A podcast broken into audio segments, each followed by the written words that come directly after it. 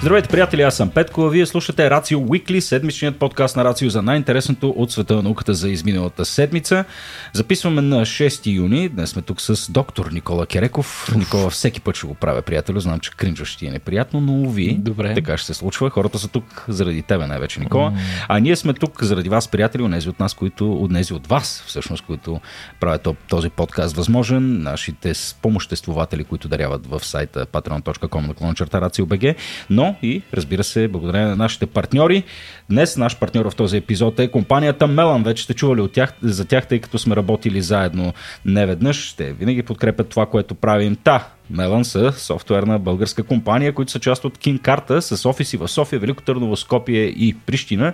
Екип от над 300 свежи, можещи и нахочиви девелопери. Никола с огромен опит в веб и мобилните технологии.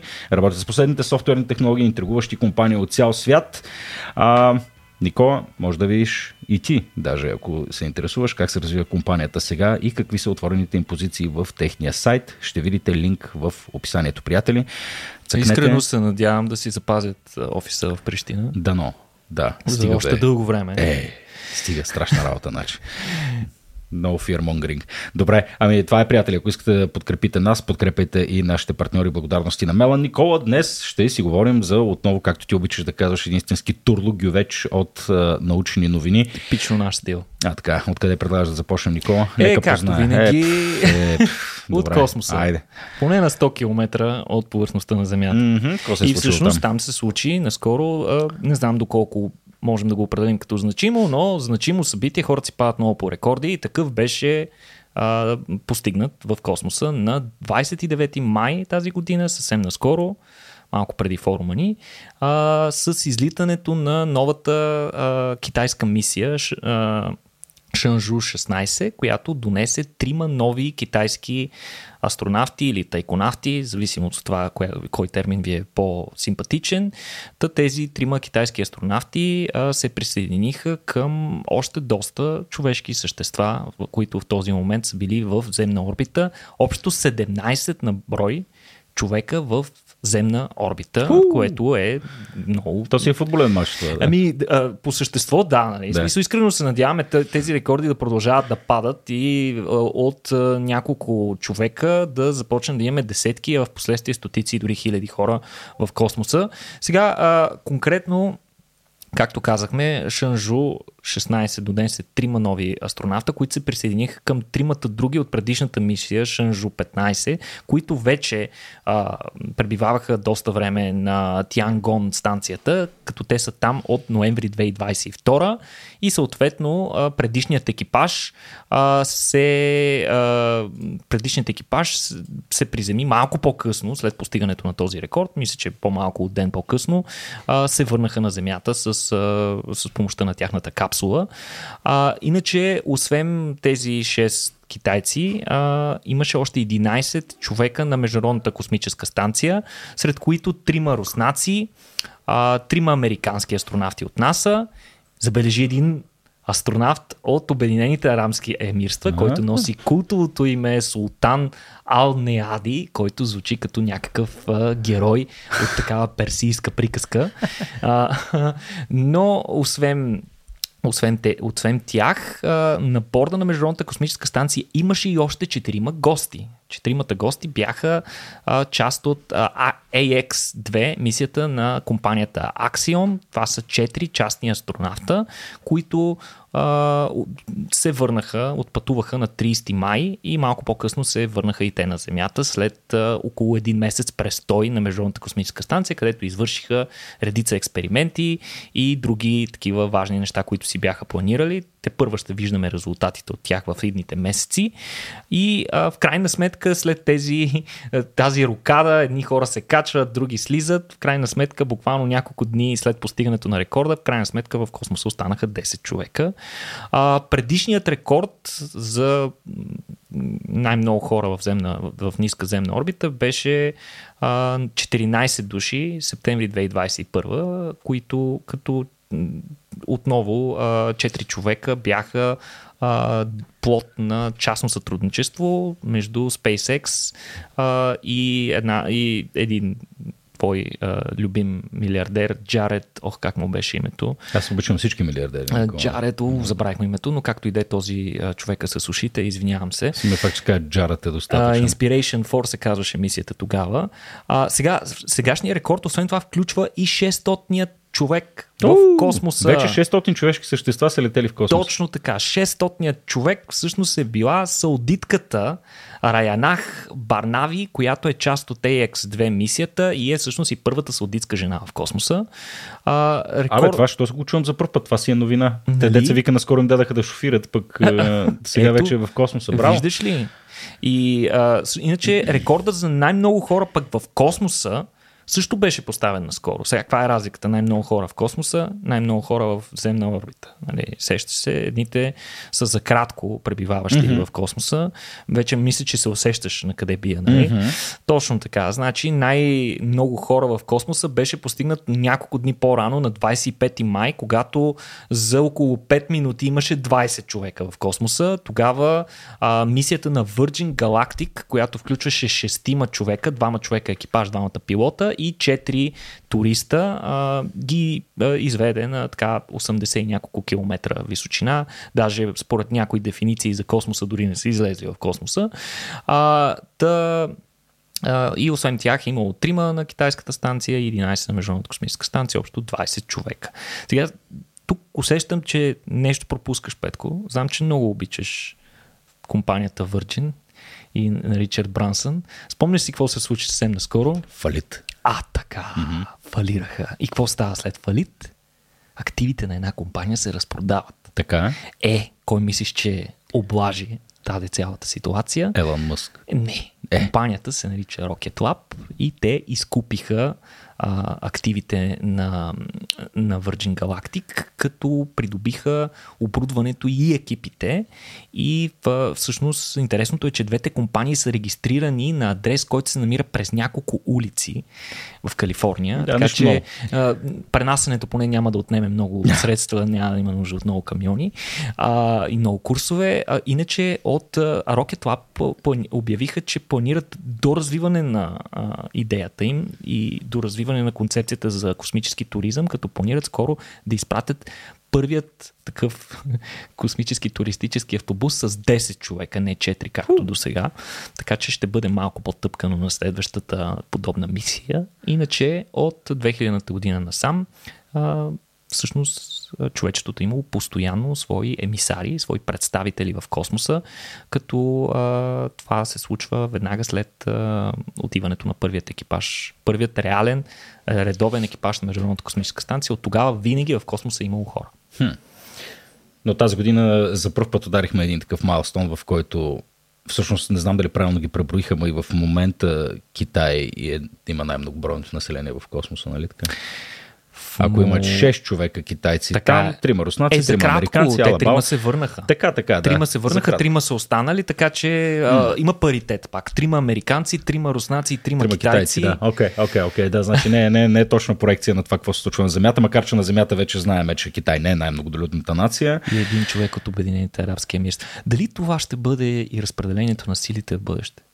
Не знае. Е, любопитен въпрос. Не знам. Зависи какво ще се случи с руснаците, Никола. Да. Нали? Ама, да видим. Добре, Никола, с теб преди доста време разгледахме една новина, доста, доста относително доста време. Разгледахме една, така, една интересна мисия, японска мисия на апарата Хакуто Ар. А, тогава какво се случи, Никола, с тази мисия? Видяхме ни много тъжни лица на тъжни японци, тъжни япончета. Оф, така, а, тъй като а, всъщност тази мисия, която изглеждаше доста, доста обещаваща, много интересна, а, всъщност претърпя провал. Точно така. Въпреки, Ето, тук, че на нея... тук виждаме сега за онези от вас, които са в тубата, виждаме разплаканото лице на, предполагам, някои от главните инженери, които работят по проекта. Мисля, че този е главният им технически директор. А, както виждаш и всичките от екипите гледат а, буквално на заето. Да. А, знаеш, че в Япония самата култура на извършване на каквато и да е работа е свързана с чувство, много високо чувство за дълг и много, много, високо, много висока лична ангажираност да. на екипите и те това наистина го приемат като, като личен провал, mm. буквално и като държавен такъв. А, много надежди се възлагаха на тази мисия да се превърне в първата част на мисия с успешно кацане на Луната. Всичко изглеждаше сякаш наистина това ще се случи за първ път.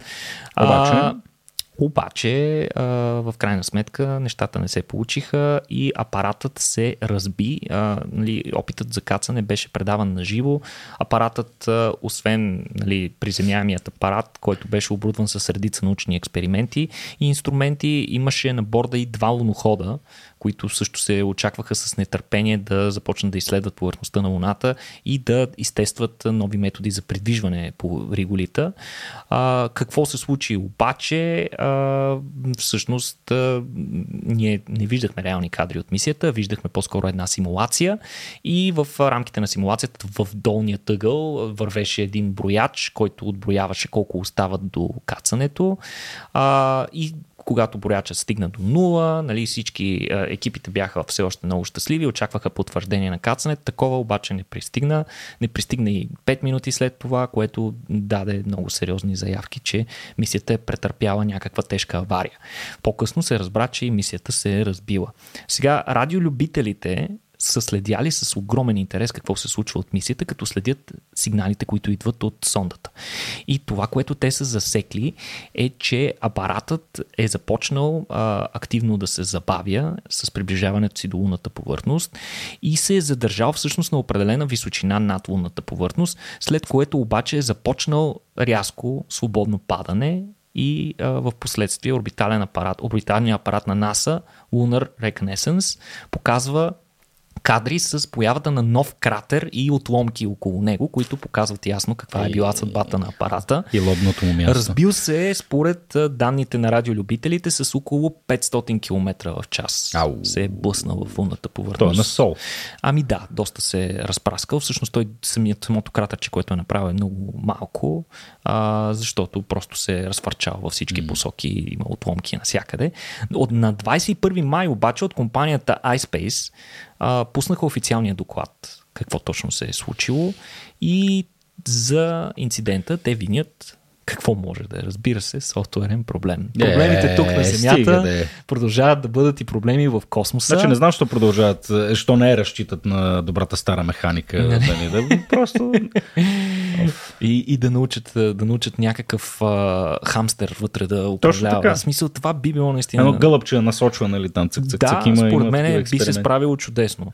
А, между другото, гълбите имат невероятна способност, с висока разделителна способност да разпознават обекти а, със зрението. Точно така, да, да, да. Аз това не си го изплюх от, от никъде ми, от една, от една стара книжка си я спомням, в която бе, я се прави експерименти за, с гълъби в глава на ракета, които да насочват ракетата към, О, към, това даже към съм целта. чел. Аз съм гледал разни изследвания, които трябва да кълват разни изображения върху mm-hmm. телевизионен екран и се справят много по-добре и по-бързо от Да, хора. да, да, точно така. Та, катастрофата се дължи, забележи, на конфликт между данните от няколко сензора, които са навигационни сензори, определящи позицията на апарата в пространството. Сега такива има множество апара... сензори на борда на всеки а, космически апарат, особено на приземяемите апарати. А някои от тях са, например, акселерометри, които изчисляват колко бързо се движиш. А, има също така радарни алтиметри, които пък а, показват а, колко си високо спрямо повърхността и колко бързо се спускаш, колко бързо се приближаваш към тази повърхност. Сега, а, случая става дума за автономен апарат. Той не е управляван от Земята, ами трябва да се Да. управлява от предварително зададена програма и от а, компютър на борда. По време на захода апаратът явно е преминал неочаквано над много дълбок кратер. Като съответно данните, които се получават от радарния алт- алтиметър, са се променили рязко с 3 км. Което Е, че колко е дълбок този кратер, че 3 Еми, км. Дъл, дълбокичък е бил доста. Уау. Ами всъщност той е бил, нали, кратера като се, като се блъсне някакъв предмет, а, обикновено стените, страничните се надигат нагоре, Да. а, средата се изкопава, в средата се образува още едно мини, крат, мини такова възвишение. Възвишение, да. Така, това е обикновено формата на, на, на кратерите вследствие на някакво поражение, попадение на някакъв а, астероид или космически обект. Сега, обаче, как навигационният компютър е интерпретирал тези данни? Ами всъщност тази рязка промяна той е интерпретирал като грешка и е решил, че край сензорът е повреден и за това е, какво е решил да направи? Тотално да игнорира данните от радарният алтиметър. Следствие на което той вече въобще няма реална представа за това на каква височина се намира апарата спрямо повърхността на Луната.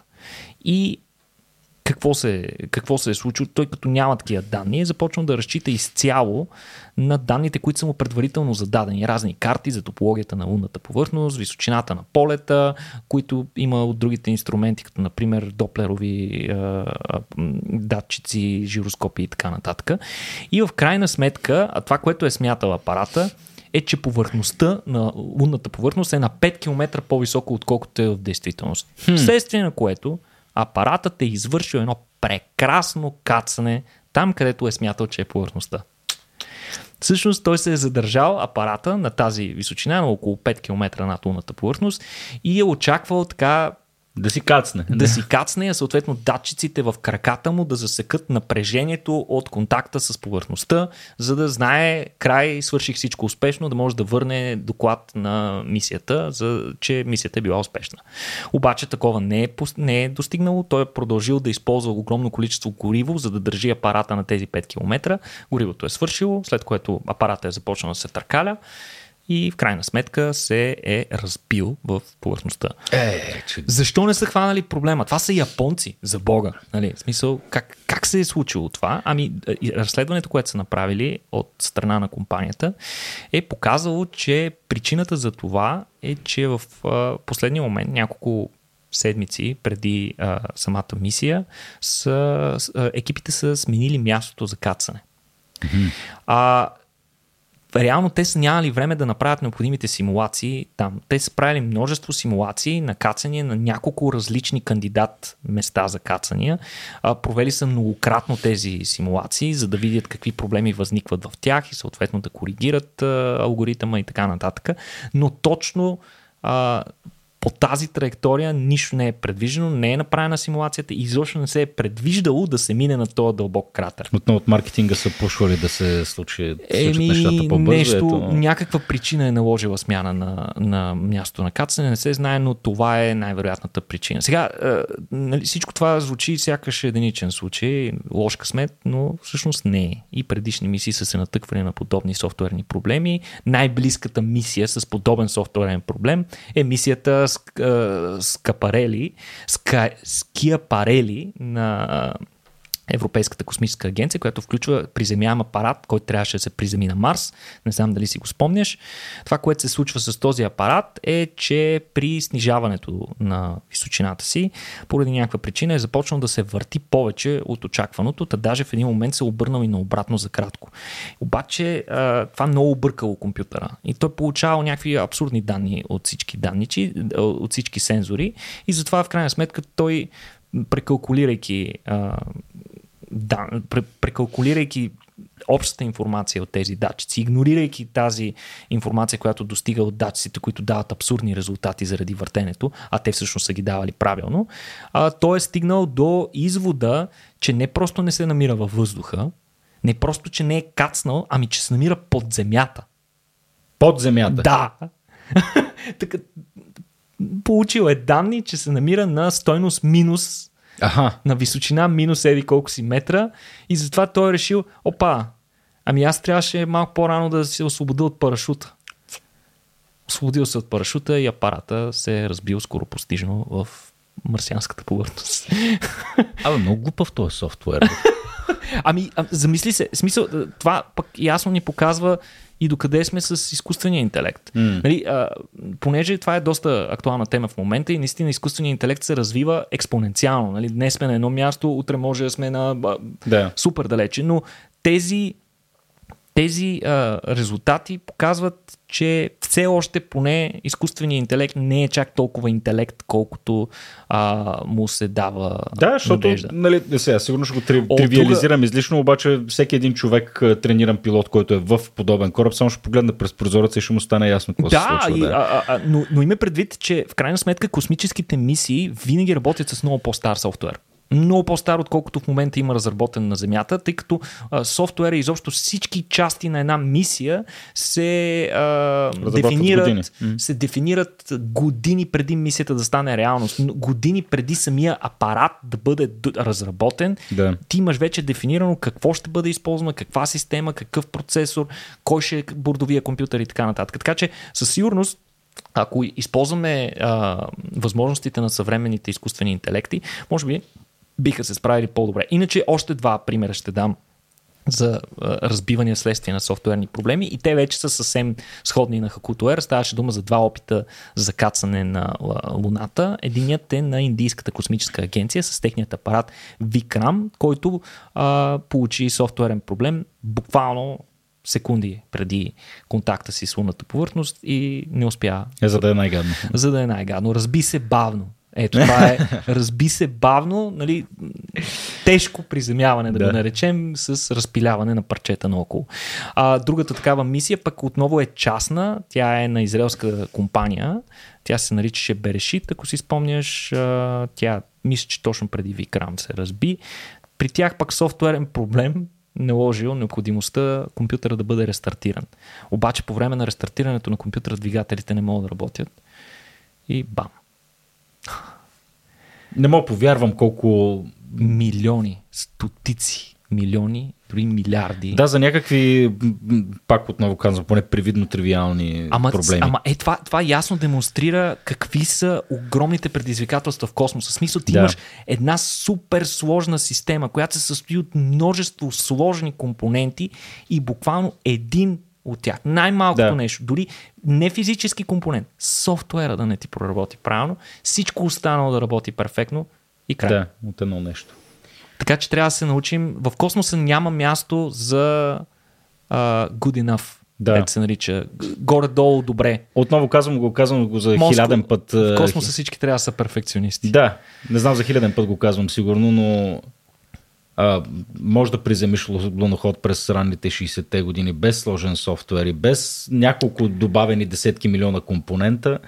А, не съм сигурен просто доколко тая, е, нали, то предполагаме необходимост, едва ли го правят от, е, от фетишизъм, нали, да, услуж, да се осложняват системите, но не знам, Струва ми се, гледайки отстрани, че би могло и с по-прости методи да се случи това или, или, или греша. Сигурно греша, естествено, че греша. Имало е доста провали. Нека да. не забравяме, ние се концентрираме само върху успешните мисии, които са извършили 70-те, 80-те и в последствие няколко и 90-те да, години. Да. Обаче, а, докато се научат, а, изключително много провали е имало. А в последствие един дълъг период, в който Луната не беше под никаква форма интерес да. за нито една от тези космически сили, една от които даже се разпада спадна през това време. А, загуби се необходимият а, инженерен капацитет и потенциал и всичко това отново след това трябваше да бъде изградено на ново. Да. Прав си. Добре.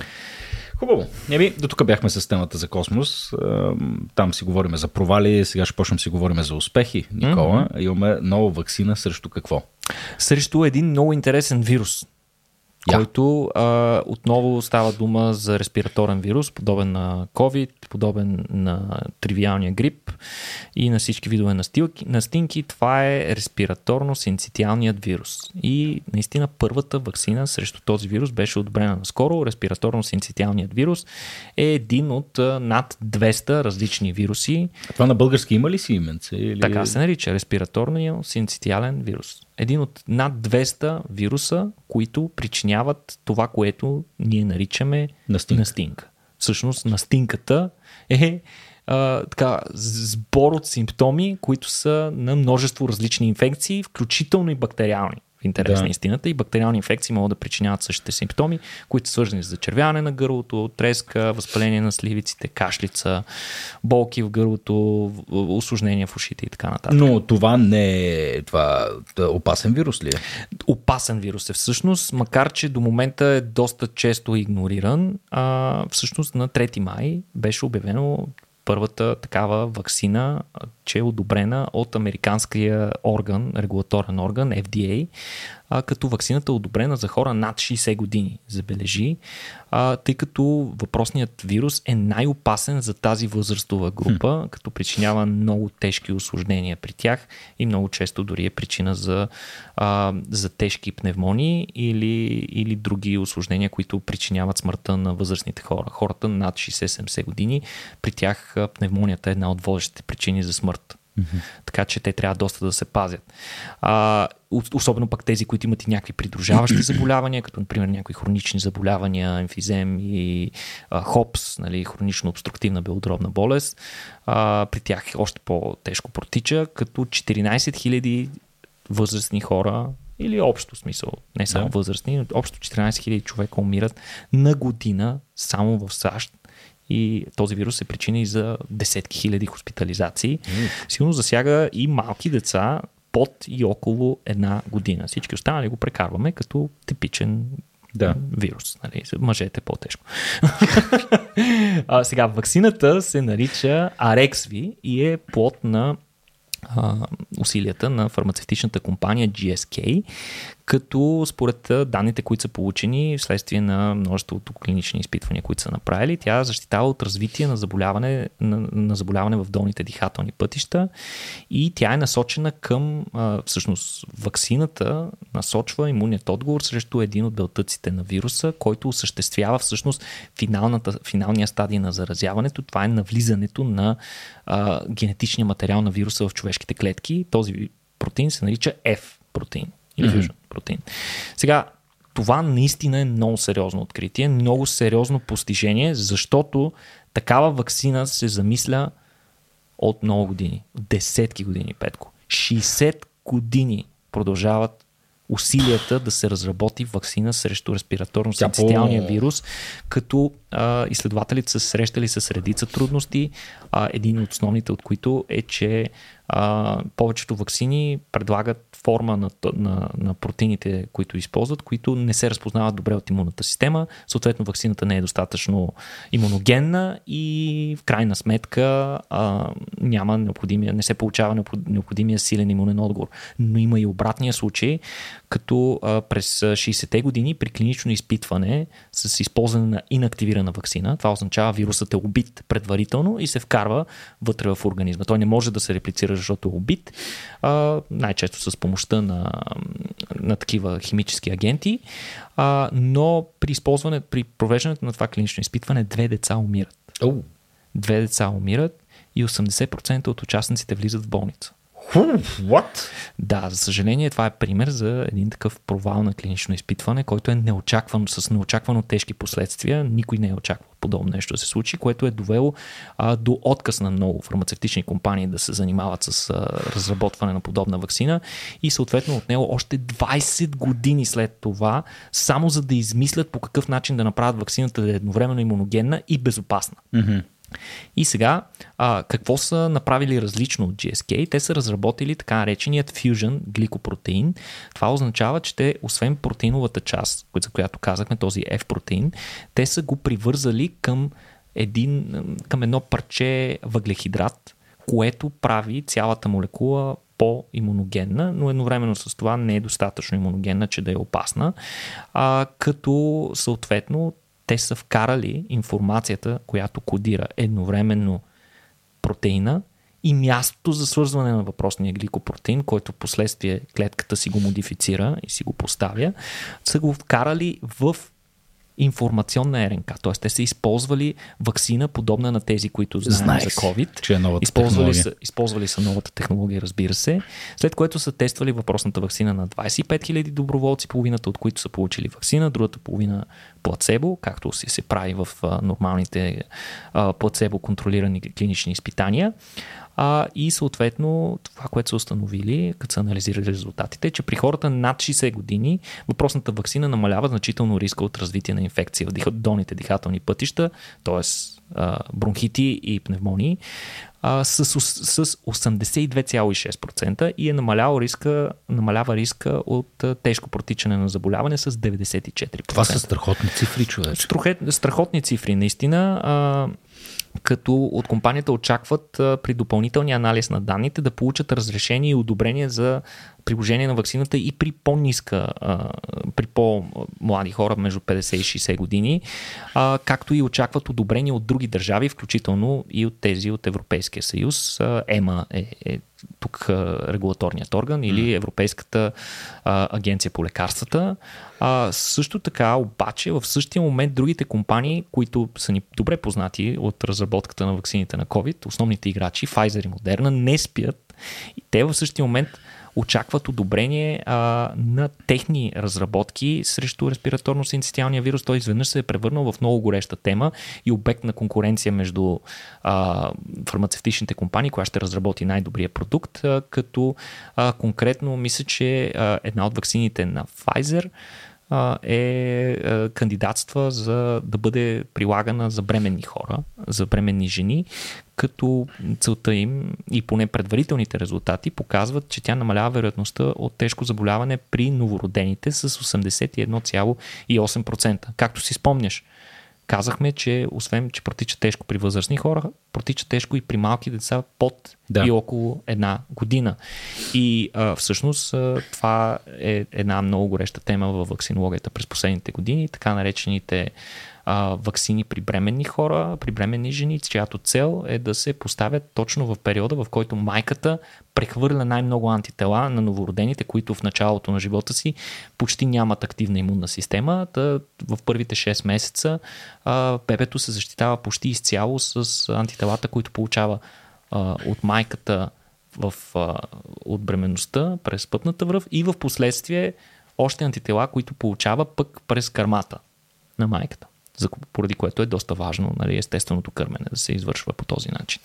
Та... А в, а, в, в случая те добиват имунитет по кой от двата начина? В смисъл в кой период го се бие вакцината? Ами, в, късна бременност? В късна бременност, разбира се. В последния, мисля, че в последния триместър mm-hmm. се прехвърлят най-много а, антитела. Има си точно определен, той ще се знае, точно определен период, така че може много добре да се а, синхронизира, съответно вакцината да бъде направена а, там по такъв начин, че пикът на антитела от, на антитялов отговор при майката да е точно тогава, когато и най-много антитела се прехвърлят. А принципно значи ли това, че в, ако в този последен триместър всъщност майката заболее от някакво заболяване и се възстанови съвсем нормално, mm-hmm. а, детето също има антитела? Абсолютно. Доста по-малко предразположено е да развие същото заболяване. Найс. Nice. Ех, тая а, то, то има смисъл. Нали? Целта е майката с тя живее в средата, в която бебето ще се роди mm-hmm. и съответно тя по този начин служи като един своеобразен радар за бебето с какви неприятели ще, ще се среща в бъдеще. Да, да. Супер, добре. Ами, Никола, следващата новина е брутал. Нещо. Дори не знам откъде да започна. Просто ще ти дам думата, човече, на много яко това. Разкажи.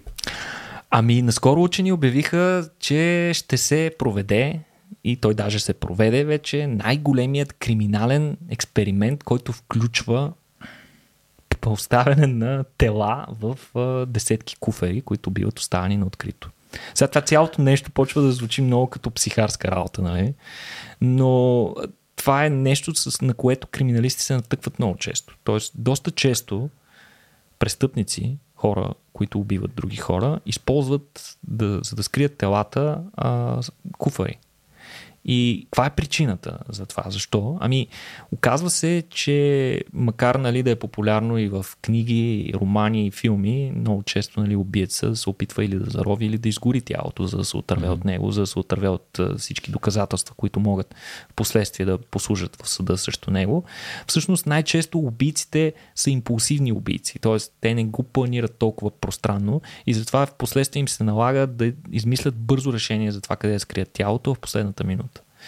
И куфарите са нещо, което има в почти всеки дом. Дори да го няма, те са много ефтини, много лесни са за да бъдат намерени. А, събират, големите куфари събират всъщност цяло човешко тяло.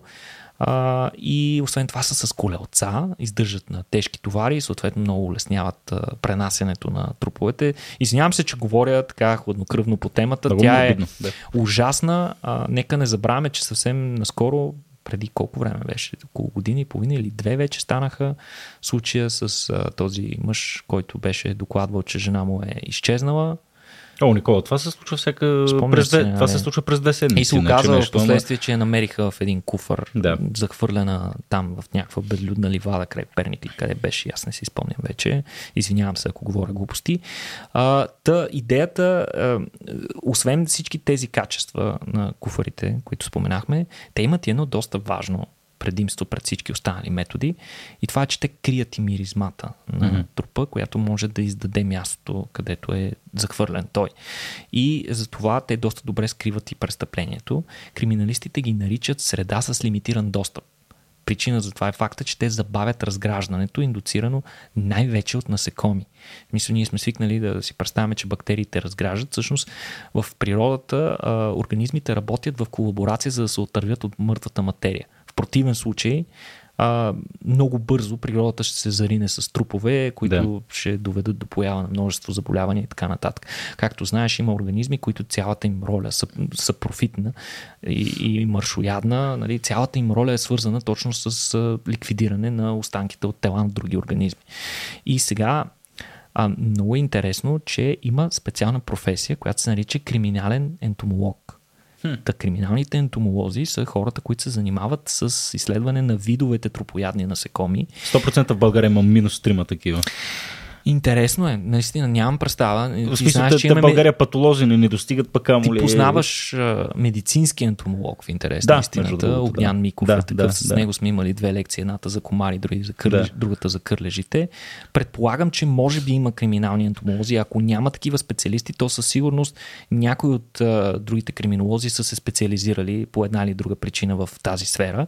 Иначе та, криминалните ентомолози, както казах, занимават се с а, изследване на видовия състав, количеството, а, правят растежни криви за това за колко време, какви популации, на какви насекоми растат, за да изследват всъщност естествените стъпки в процеса на разграждане на един труп, които много помагат при разследването на тежки престъпления и убийства.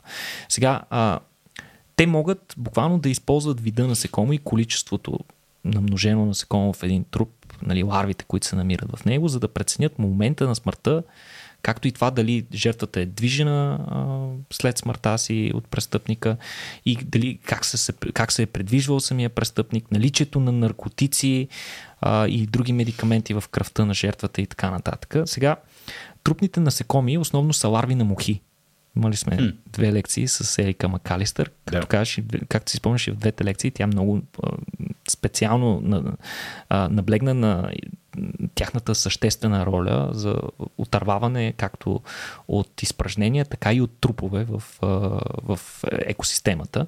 А, сега те имат мухите, които се хранят с подобни неща, имат много силно развито обоняние, за да засекат лесно миризмата на разграждащо се месо, която идва от бактериите. Тоест бактериите са първите, които се започват да разграждат трупа, започват да отделят миризми, летливи съединения, които пък мухите, бръмбари и други животни засичат Долавят, да. и започват, идват и снасят яйца. Сега, ако трупа е оставен на земята, те го намират много бързо и го колонизират буквално няколко часа след смъртта. Няколко часа след това се засичат яйца в рани или открити части от тялото. Обаче куфара лимитира достъпа на насекомите. И за, всъщност е доста малко изследвано какво точно се случва, каква е динамиката на разложение на трупа, когато той е поставен в такава среда в куфър. И а, всъщност а, учените са извършили две полеви, два полеви експеримента за разграждане на тяло в куфър, които са извършени в Великобритания и Австралия. Общо 70 куфара са използвани. Може да видиш колко прекрасни а, такива слънчеви куфари са използвали в... Mm-hmm. А, можеш да опишеш даже какво виждаш, Петко. А, това са Hello Kitty куфърчета, май. да, за. Поне с този вайб са такива. Според мен е най-голяма стъпка са им направили за тия куфари, когато са се опитвали да си фънднат проекта, съответно. Аз не искам да, да финансират проекта. Не искам учените. да знам какво има в тия куфърчета, защото гледай ами, сега ще разбереш. Във всеки куфър всъщност той съдържа мъртво родено прасенце. Ah за да се симулира мъртвото тяло. Надявам се никой не го слуша това в 9 сутринта. контроли, остават си и контроли на повърхността, т.е. трупове на мъртви прасенца се остават на повърхността в близост до куфарите и навсякъде се поставят датчици за температура, важност и количество а, дъжд, който пада на съответното място. Експериментите са проведени в края на 2022 година и резултатите бяха обявени тази година на криминологична конференция, както и на научна статия, към която ще оставим а, специално линкове за хората, които се интересуват от темата хората, да, ако искат да прочитат повече и повече детайли. А, та, интересното какво са установили, че въпреки началното забавяне на достъпа на насекомите, в рамките на около месец криминалистите са забелязали купчени яйца на мухи около циповете на куфарите. А, освен това... Цял месец? Около месец има от него, за да мухите да се... Подсипа. Да, да се ориентират, да почнат да излизат достатъчно летливи съединения. А, а, учените, изследователите са отваряли куфарите на равни интервали, имали са достатъчно куфари за целта, за да установят на различни етапи какви ларви, какви животни се заселват вътре и също те са установили ларви на мухи и на бръмбари, а, като най-вероятно а, това, което те са установили, че те са най-концентрирани близо до циповете. Така че това е мястото, откъдето те навлизат, за да почнат да разлагат тялото. Някои от по-древните видове мухи дори са успели да влязат между зъбовете на циповете, в смисъл муха-муха, и вътре да си снесат яйцата на по- по-надълбоко, така че те са привилегировани заради размера си, са може и да влязат между ципа.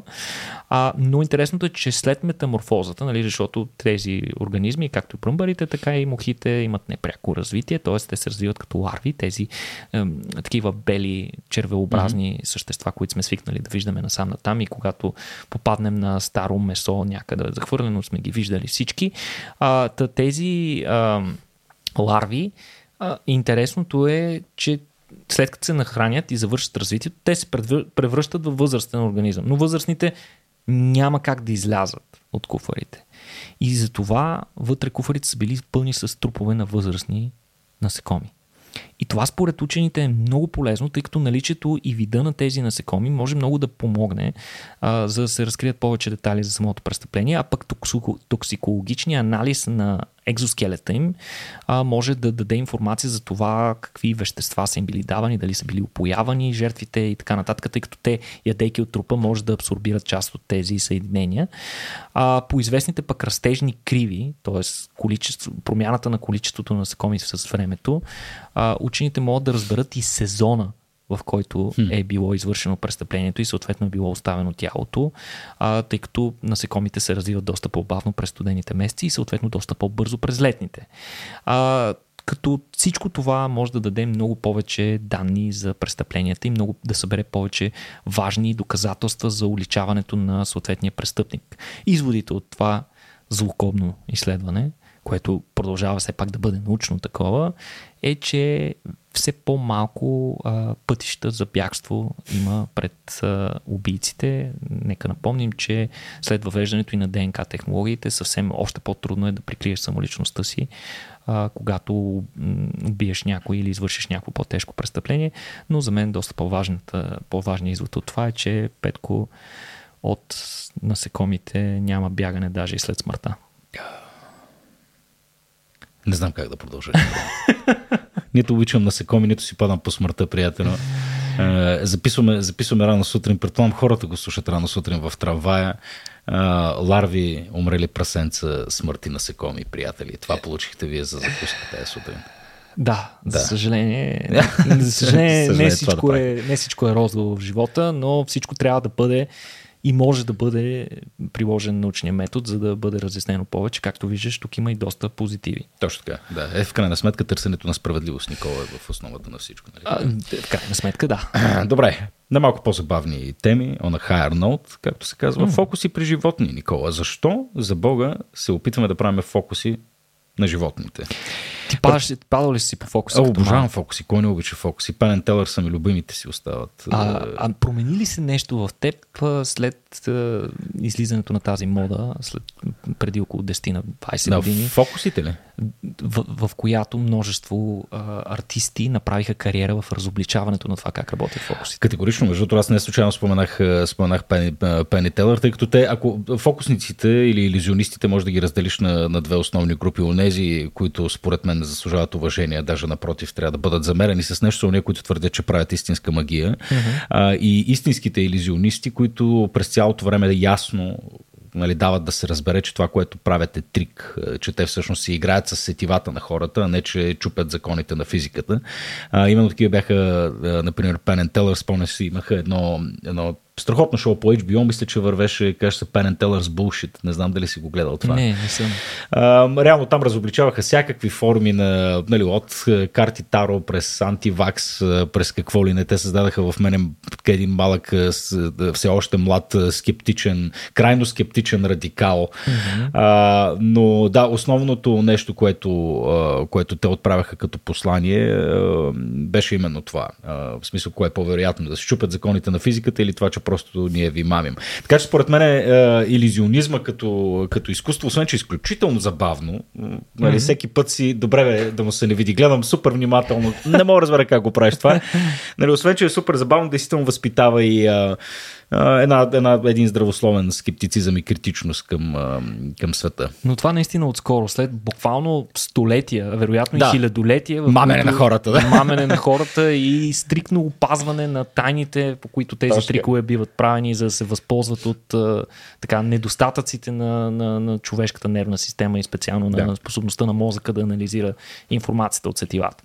Сега обаче, в последните години нова тенденция за взема така, научните среди, всъщност фокусите са били използвани за изследване на, на точно начина по който работят сетивата при човек и как работи него, вниманието на хората, как съответно ти можеш да ги заблудиш и така нататък.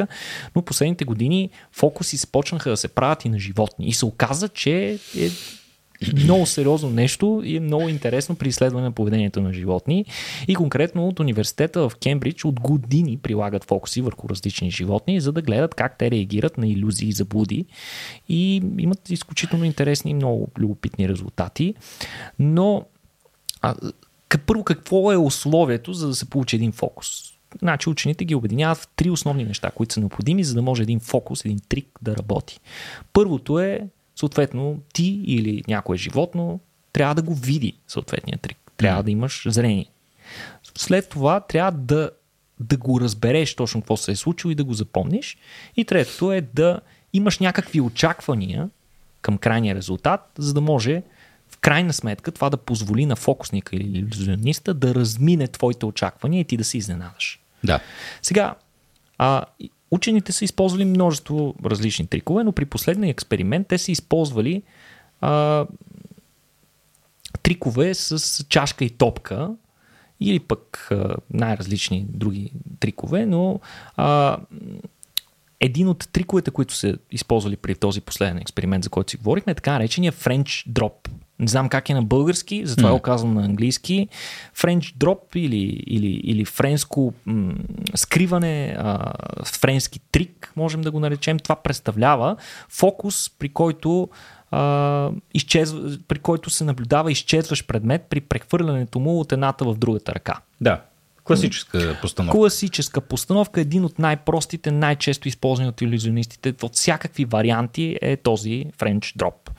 Сега, конкретно учените са тествали фокуси върху птици, върху сойки. Mm-hmm. Сойките са от семейство. Е, Рамзи. тях сигурно е трудно да излъжеш. Те с това зрение. Е, те, е, интересното е, че сойките се връзват на някои трикове, mm-hmm. нали, демонстрират проява, че са изненадани, но конкретно на Френч дропа не се връзват никога. Ха. И сега учените се опитват да разберат защо. Оказва се, че ключова част от този трик е прехвърлянето на обекта между палеца и показалеца на едната и на другата ръка. А при което нали, палеца на едната ръка освобождава обекта преди другата да го хване mm-hmm. и всъщност другата хваща въздуха, предмета пада и се скрива и всъщност човека показва празната си ръка, в която няма нищо, да. а ти си очаквал вътре да има дадения предмет. Сега, това нещо не се вижда от хората. В смисъл, хората го правят много сръчно, достатъчно да. бързо, предмета пада в момент, в който другата ръка крие и така нататък. Не се вижда. Обаче, оказва се, че за да се получи, животното трябва да има разбиране за това как работят срещу положно работещи пръсти. Тоест, животното трябва да има необходимата анатомия, за да има необходимите очаквания и за да се върже на съответният експеримент. Когато някакъв трик, някакъв фокус се, а, се прави с ръка направена да изглежда като крило, сойките се връзват. В смисъл, О, Боже, заблуждават се. Обаче, когато хората използват срещу положените си пръсти и палци, никога не се връзват. И учените според тях това се дължи, нали, такъв е а, фокуса French Drop, за който споменахме, според тях се дължи на факта, че просто сойките не могат да разберат как работи срещу положените пръсти, защото никога не са имали. Това е демонстрация на връзката между, между съзнание, между, между мозъчна да. дейност и тяло. По, по много любопитен така начин. Така embodiment. И, и, и, и сега учените, нали, очевидно, за да разрешат това, трябва да проведат допълнителни изследвания, за да са сигурни дали тази хипотеза е правилна и затова те са решили да го тестват и, и на други животни, които имат срещу положен пръст или които нямат за да видят как работи. И всъщност те са го тествали на маймуни. И оказва се, че мармозетките, които нямат срещу положно разположени пръсти, са точно като сойките. И те не се връзват на този фокус. Обаче, пък капуцините и други маймуни, които имат срещу положени пръсти, при тях иллюзията винаги работи.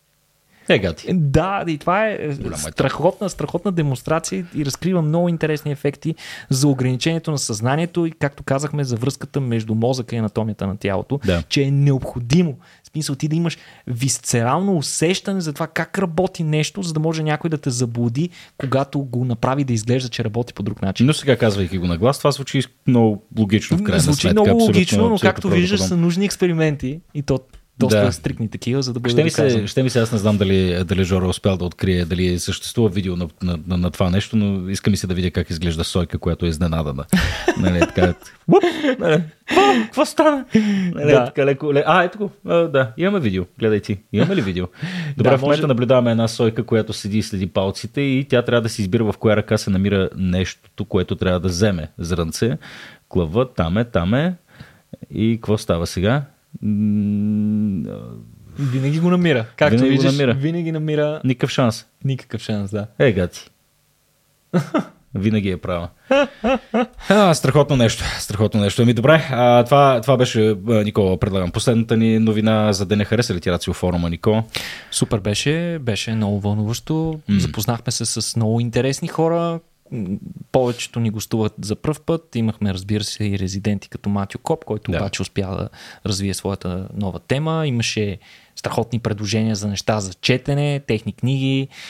А, така че мисля, че беше страхотно изживяване. Първият ни опит да направим тематичен форум, изцяло посветен на биологията, като даже си партнирахме и с а, а, Природнаучния, Природнаучния музей. музей. Някои хора, които са имали неблагоразумието да се озовят в центъра в а, деня преди форума, може би са наблюдавали а, ужасяващи сцени на хора, носещи лъвове и мечки. Това по... бяхме ние. Да, това бяхме в един, ние. В един пазарджишки микробус, между другото.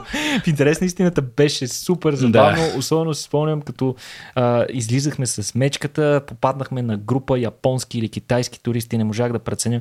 Те бяха, просто бяха потресени. Бяха потресени, да. Беше... Пищяха, ходиха се снимат с нас. Особено животните ги носихме с муцуната напред. Представям си как е, ходиш си като турист и изведнъж срещу тебе се отваря паста на една огромна кафява мечка.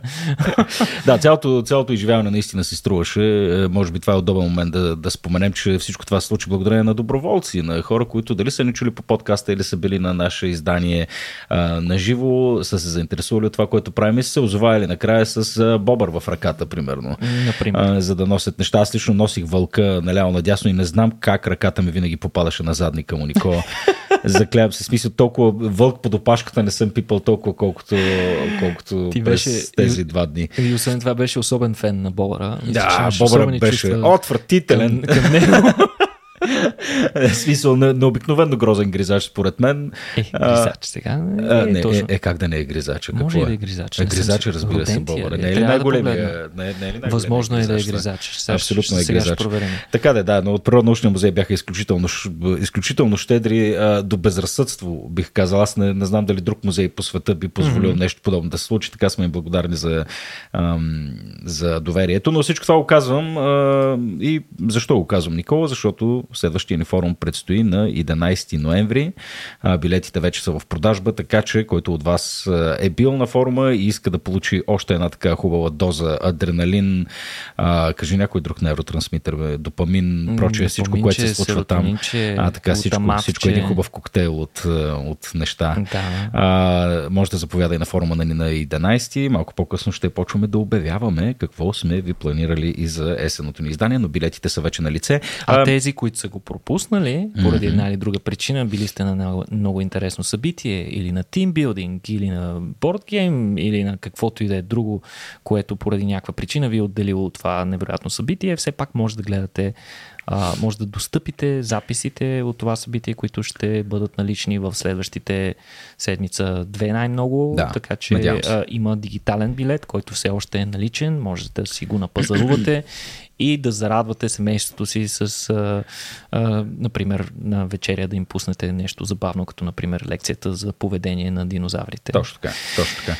А... И освен това, Петко, извинявай, че те прекъснах, любопитно би ни било пък на тези от вас, които бяхте, какво ви е харесало, какво не ви е харесало, mm. всичко, което ви е направило впечатление, ще, бъни, ще ни бъде безкрайно полезно, за да разберем ние за да получим обратна връзка от вас, за да можем да правим нещата все по-добре а, следващите години и следващите издания на форума.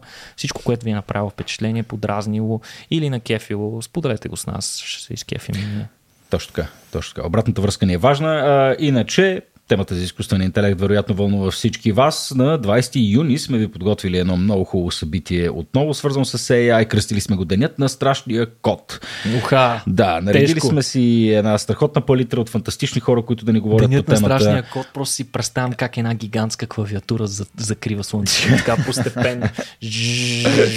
Точно така. А, но да, в смисъл страхотни хора, които разбират много от темата. Христо Томов, експерт по машинно обучение, партньор с основател на DreamX е там. Небезизвестният Никола Толечки, лингвист, експерт по данни и част от екипа на FactCheck.bg. Фантастично човешко същество. Константин Василев, един страхотен програмист, с който също сме правили събития и чието цветя откраднахме по време на форума за изложбата. А, тук да, Кив, благодарности да не сме ти убили фикусите, приятелю.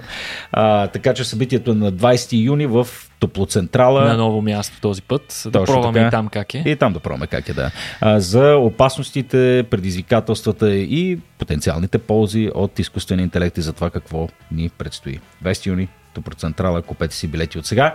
И вече не изпроводях благодарности на вас, хората, които ни слушат, които разказват за нас, които ни даряват по някое левче в сайта patreon.bg наклона на patreon.com наклона на черта RACIO.BG. А, така. И... Миналия път, миналия път Шалва ще да ни убие, така че ли, го казали грешно. Грешно ли го казахме? Еми... Ете хората вече си знаят, предполагам. Моля да ни простите. Или на racio.bg наклона на черта support. Или на racio.bg наклона на черта support. Да, да, може да. По-лесно е, да. Не знам, що всеки път си чупе устата.